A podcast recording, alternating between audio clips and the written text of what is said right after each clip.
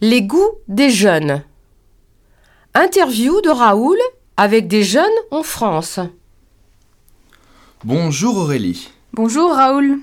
Je fais une enquête sur la nourriture en France. Quel est ton plat préféré Je mange de tout, mais j'adore le gratin dauphinois. C'est un plat du Dauphiné, une région française.